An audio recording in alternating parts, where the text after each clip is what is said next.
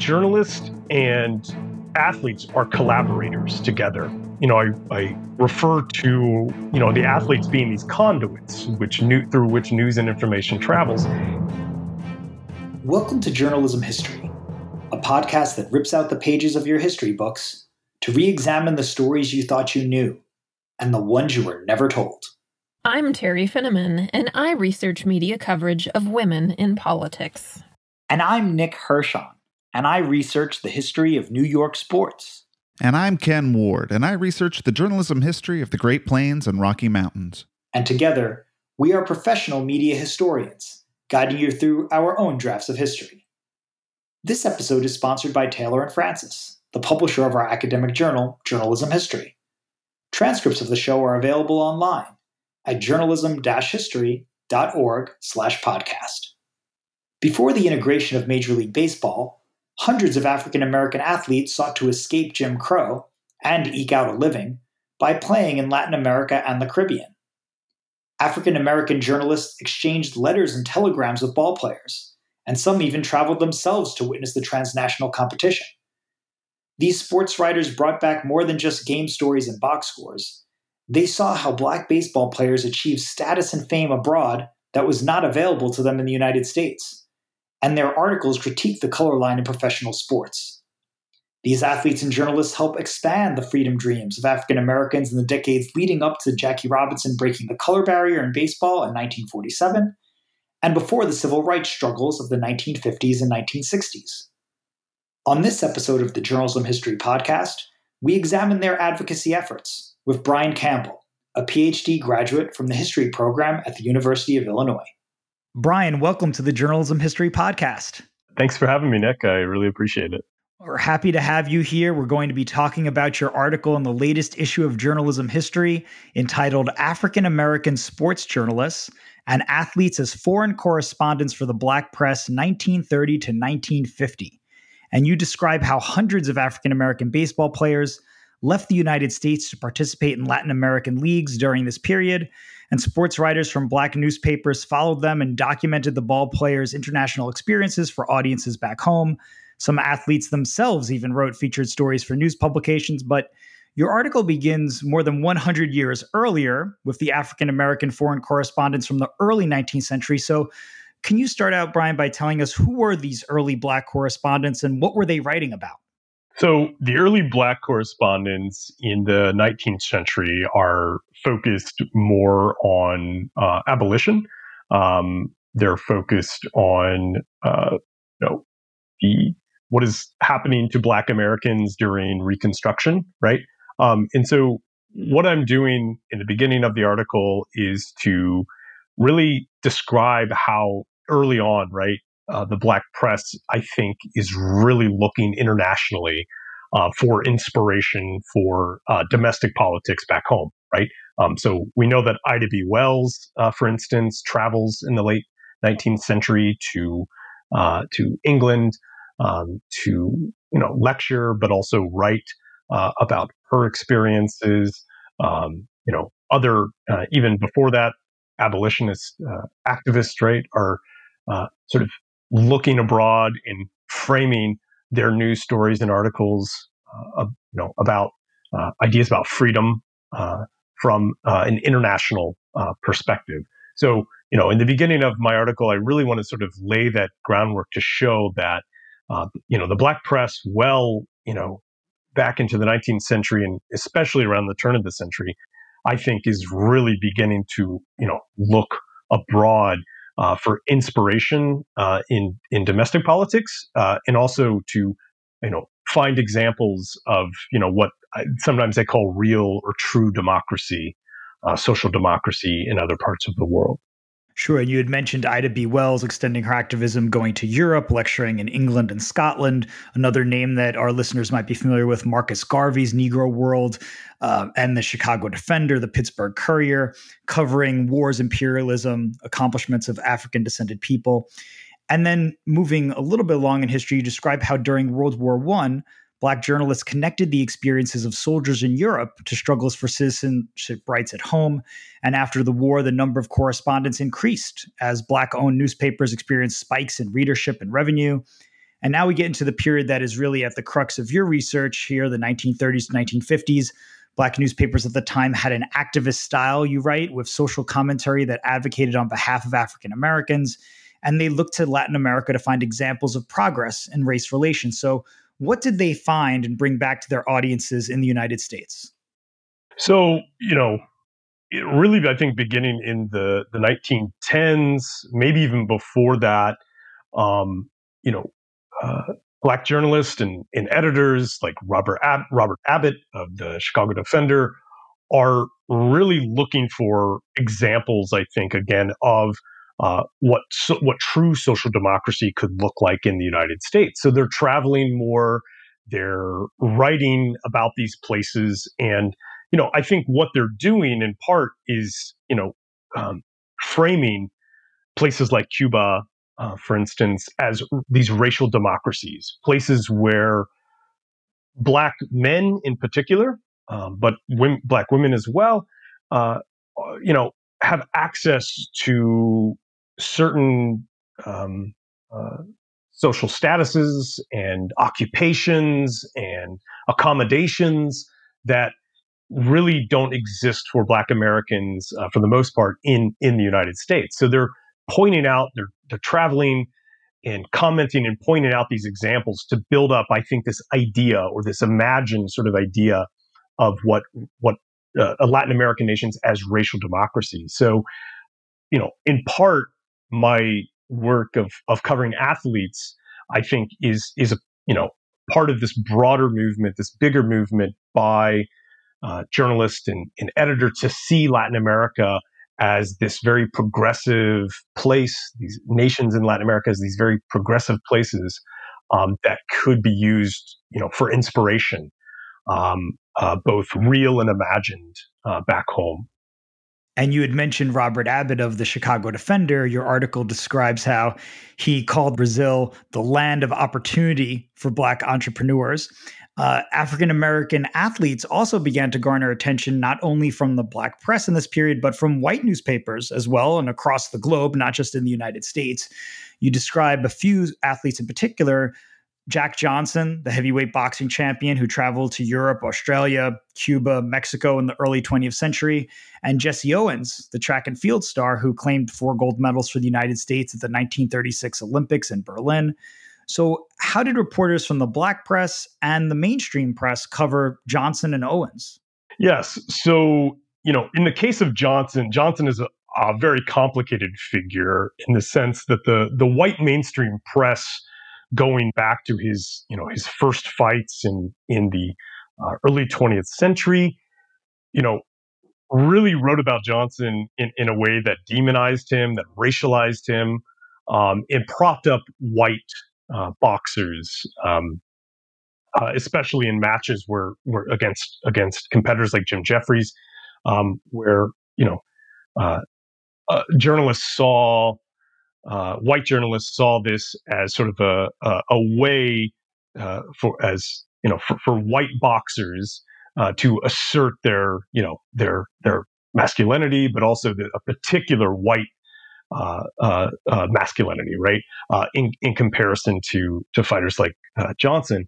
So you know. I, the the way the the white press covered Johnson was often in a way that was very negative, right? Um, whereas the black press really wrote it, saw you know Johnson's fights against white competition, um, and, and and celebrated his victories over white competitors, and these were you know not just symbolic, right? But uh, you know they had a very I think real effect on how Black Americans. Um, uh, felt at the time, right, that, that Johnson's victories over uh, white competitors, you know, were these you know, very, very important real victories over white supremacy, um, uh, or you know, to white supremacy. And so, you know, the black press is covering Johnson and, and really making him into a race hero, while the white press is is very much like demonizing him. When it comes to, to, to Owens, it's very different, right? Because of the context, I think, uh, of uh, of the, the, the 1930s and in the rise of Nazism, and, you know, I think the white press is now covering Owens in a more positive light, but still, right? The, obviously, the black press is propping up Owens and seeing Owens in a very similar way um, that they did Johnson as this race hero. Sure. And you have, again, some very compelling excerpts from these articles that you've researched. A Baltimore Afro American sports article noted that Owens' win over the German competitors would, quote, bring universal reverberations throughout the world. And uh, I guess it did because even today we're still talking about it. Um, another article here from Afro American saying it would blast away racial prejudices dominating many units of the American sports field. It's we're still working on some of those racial prejudices, of course, in athletics and in many other areas of society, but uh, a big impact that Owens had. And then you go into while Jack Johnson and Jesse Owens traveled abroad for some prominent competitions here and there, African American ball players made those international trips much more frequently than a boxer or a track and field star might. Hundreds of these ball players supplemented their salaries in the Negro leagues in the United States by playing in the numerous Latin American leagues. So, where were some of these ball players playing? And how did journalists use them to create a narrative about racial equality in Latin America and the Caribbean? Yeah, uh, great. Yeah, great question. Um, so beginning uh, in you know around like 1910 or so, uh, again Cuba uh, being this uh, this sort of primary destination for for Black Americans at the time. Cuba, the the Cuban Winter League, the Cuban Winter League baseball league. Uh, you know, you begin to see um, uh, a handful of of baseball players like uh, uh, Rube Foster from Chicago, who is a, both a player, a promoter, owner of the Chicago American Giants, taking his team to Cuba to play in exhibitions. And soon after that, uh, Cuban Winter League teams are recruiting um, uh, ball players like John Henry Lloyd to come play uh, for their teams. And this begins what Adrian Burgos uh, refers to as a transnational baseball circuit that linked places like Havana to New York and Chicago, where you start seeing the movement of both Latino and African American ball players uh, between nations, right? Um, so it's it's in that context um, over the 1920s and the 1930s that these journalists are writing.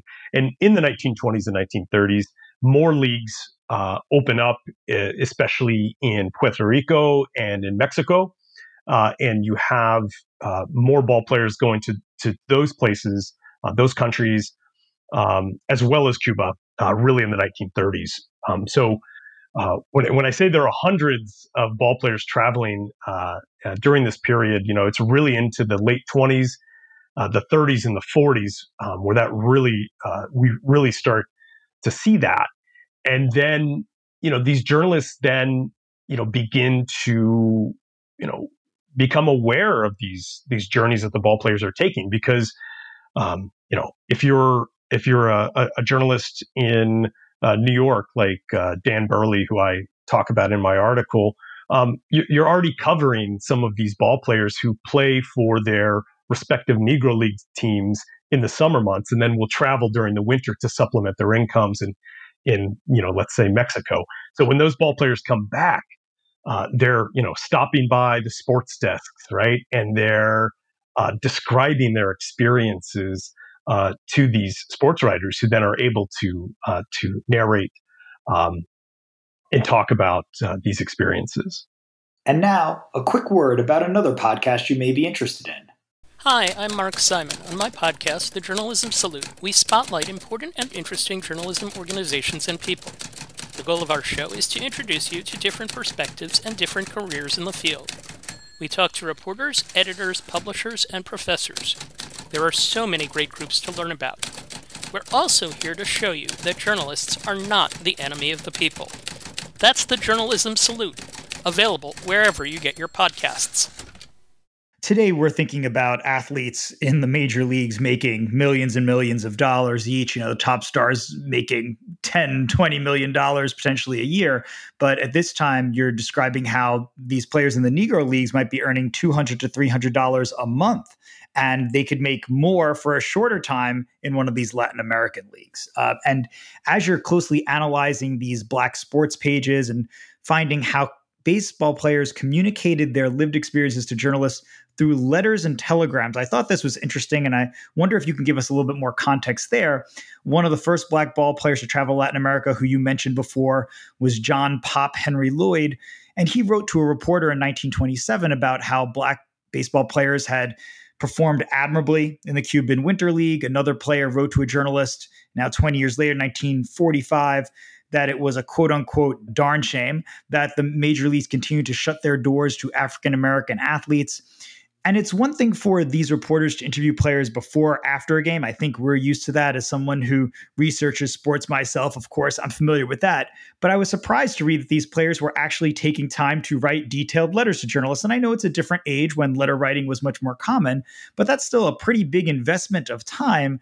And what do you make of that, Brian? It seems like these players were playing a pretty active role in helping these journalists highlight how differently they were being treated abroad. Yeah, this is a really, really good question. And it's one that I've, you know, dwelled on more, I think, even since writing this this article. And it becomes a really big part of my dissertation. It's actually, I think, at the crux of my, you know, my main argument of my dissertation that I've, you know, that I'm working on. And and and that is that journalists and athletes are collaborators together. Um, I think I talk about in this journal article. Uh, uh, I you know I, I refer to uh, you know the athletes being these conduits, which new, through which news and information travels, and I've dwelled on that a lot more, thought about that, and you know I think you're absolutely right. Like through these letters and these telegrams, it reveals to us that there are these really like intimate and um, you know close relationships that black journalists are are building with ball players that help sort of facilitate this exchange of of information. So you know uh, there are numerous articles where journalists say you know um, just received a letter recently from someone like John Henry Lloyd, um, and he tells me you know how the black ball players are performing in in Cuba, and he'll you know, and the ball players will provide like statistics, you know, almost uh, like box scores, right? Um, they might include uh, news clippings or something that they they could send along as well. Um, and we also, you know, we see this later on in the 1940s with uh, Jackie Robinson and Wendell Smith. Uh, from Wendell Smith from the Pittsburgh Courier, who had a very close relationship. Uh, Wendell Smith was, you know, a part of uh, the the campaign really to desegregate uh, baseball, working working closely with the Dodgers and with uh, with with Jackie Robinson. And and if you go to the Baseball Hall of Fame um, and look at Wendell Smith's papers, you you see these telegrams and these these handwritten letters right between Robinson and Smith, uh, where uh, uh, Robinson is describing his his experiences during spring training uh, uh, in Cuba in 1947. Um, and so it it does show us that you know it's you know the inter- interesting the way you framed it right. It's not it's not as if you know journalists are going and just interviewing a player after the game. They're really forming these relationships, right? Um, that I think help uh, in this you know this transference of information and of knowledge between nations it's almost like an alliance in a way that we don't quite see that play out today. I know a few sports reporters who are friends of mine and describe the lack of access that they get to the athletes. Um, and certainly this idea that you would just be opening up your mailbox and having letters coming in. Of course, it's a day and age before emails and text messages and all the other modern forms of communication uh, that now reporters and athletes share. But I think it's still something that uh, kind of stood out to me and shows just how involved these athletes were.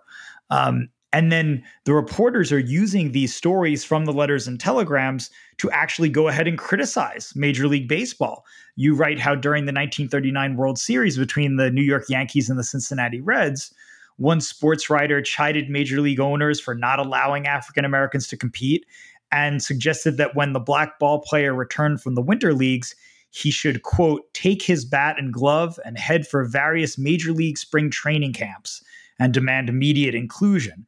So they were pretty bold here, Brian. Did that surprise you about? We're talking, obviously, we're going to get into Jackie Robinson, but this is almost a decade before Jackie Robinson breaks the color barrier in Major League Baseball. And these reporters are maybe shedding some of their objectivity and demanding that Major League Baseball include African American players. Yeah. I mean, you know, it, it, it was surprising for me to see that in the 1930s because I, you know, it makes sense in the 1940s, especially during the World War, um, when you know the Pittsburgh Couriers Double V campaign really takes off, and you know you start. I think you know you really start seeing more um, more of a push um, uh, among uh, not only journalists but you know other activists at the time, uh, in you know in, uh, Paul Robeson, um, uh, and uh, you know many other uh, many other folks out sort of outside of even the, the sports realm um, that m- are making you know desegregation of Major League Baseball a civil rights issue. Uh, but but you know as my research shows, like even back into the 1930s, right? These uh, you know these journalists are again building these relationships with ball players and, and they're learning right about the potential for desegregation uh, by looking outward right and and understanding that black and white players are you know uh, uh, you know competing in games together in interracial leagues in other parts of the world very close uh, to the United States in, in the case of the Latin American leagues.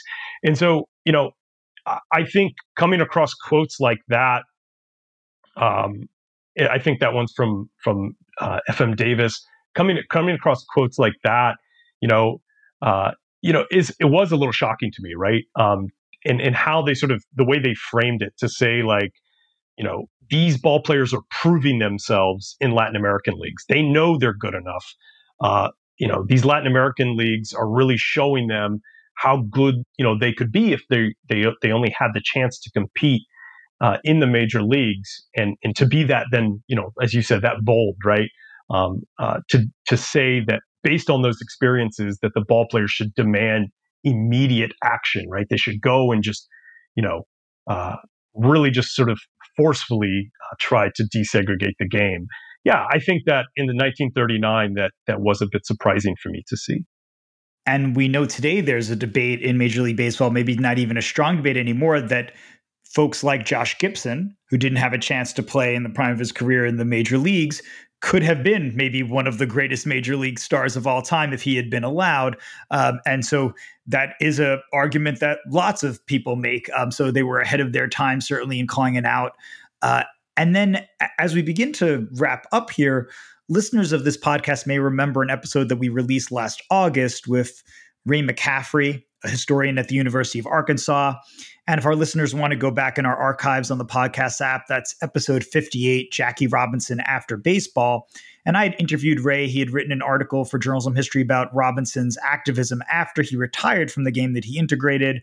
Robinson wrote columns in support of Muhammad Ali's right to refuse military service and a boycott of the 1968 Summer Olympics.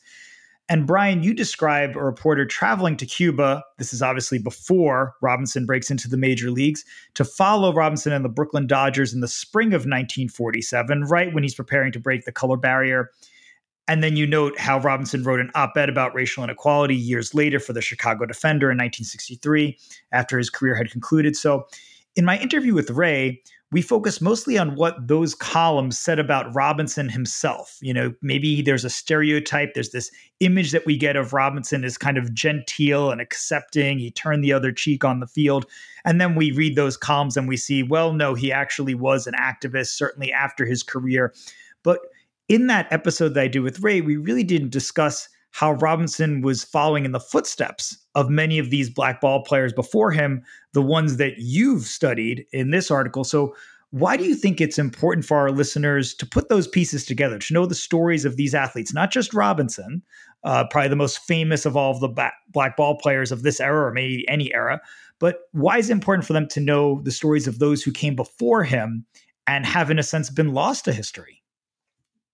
Yeah, you know this is it's this is such a, a really good question and i think that um you know it's in part it's to really hammer home the and, and understand that desegregation was a very very very long process um that you know obviously did not uh uh you know it wasn't it wasn't just robinson's moment right in in in 1947 and desegregate you know in in issues didn't just end, right? Um, uh, in uh, in 1947. Uh, and so, like, to you know, for me to um, to study the history of black baseball and, and communication sort of considers that really long process, right? And to understand that Robinson was really built upon years of of efforts uh, to desegregate and uh, years of ball players not making um, the you know the amount of money that their major league counterparts made, right? And and I always say this that like desegregation is also really really um, uh, you know the big thing about desegregation is is it's really tied to labor, right? And so these ball players in part, you know, their motivation for traveling abroad, traveling to the Latin American leagues was to earn extra income, was to supplement, as, as, as, we were talking about salaries, to supplement that income. And so they, you know, they really, you know, they had to do that. Um, and so in thinking about Robinson's moment, I, I do think it's it's incredibly important to think about all of those ball players that, that came before him, but also the journalists that were involved. Um, that uh, you know, sort of foregrounding that relationship between journalist and athlete and why that was important to help build Robinson's moment in 1947. Well, congratulations on this terrific research. Again, diving into the archives and all of these uh, newspapers that often don't get a lot of scholarly attention from the black press and showing us the relationship between the ball players and the journalists. And as we wrap up today's episode, I'd like to pose a question to you that we ask all of our guests to finish the podcast. Why do you think journalism history matters? Yeah, that is such a great question. Um, you know, I, you know, for me, I didn't initially start studying, you know, the history of journalism. Um, my initial project, when I started working on my dissertation, uh, focused more on the lived experiences of the ball players uh, in in Latin America. Uh, but then I, you know, I realized there was something particular about again that relationship between journalist and athlete that that I want to look at uh, much more, and that really led me to studying the history of the black press and and you know taking a whole summer, uh, the summer of I think uh, uh 20, 2017, 2018, uh, just to really really immerse myself in the historiography of the black press. And you know, the one thing that I've discovered is that um, it being a sort of activist press, right? It it taking on not being not afraid to take on the the major issues uh, affecting Black Americans um, of the day uh, really resonates, I think, in our our contemporary moment, right? Um, and I always, eh, you know, studying the history of of sports in the black press, I make these connections, or I try to make these connections uh, today to uh, new forms of media like the Players Tribune and uh, the you know the undefeated and these uh, you know these sports blogs and and media sites um, that are really emphasizing uh, the role of of sports and its connections you know to politics and and this is you know, this is something, there's a long history of this, of this, obviously, right? Going into the early 20th century. So I think to understand, you know, that the sort of new media right now, um, you know, we really want to sort of dive in and, and understand sort of the history of the black press as a sort of activist press, right? Uh, well, uh, well into or back to right the, the early 20th century. It certainly speaks to the power of the press, and I think for someone like myself who was supposedly classically trained as a journalist, you know, went to journalism school three times uh, and was a reporter. I think we tend to think that anything that is not objective uh, journalism, if that truly exists, is bad. Uh, and then yet we see what these journalists were able to accomplish and highlight and make society changes that are obviously good. Uh, so I'm glad that you were able to bring that to us and add to our knowledge. Thank you so much, Brian, for coming on the podcast. Yeah, thank you, Nick. I, I really enjoyed it. Thanks for tuning in, and additional thanks to our sponsor, Taylor and Francis. Be sure to subscribe to our podcast. You can also follow us on Twitter at JHistoryJournal. Until next time, I'm your host, Nick Hirshon, signing off with the words of Edward R. Murrow. Good night and good luck.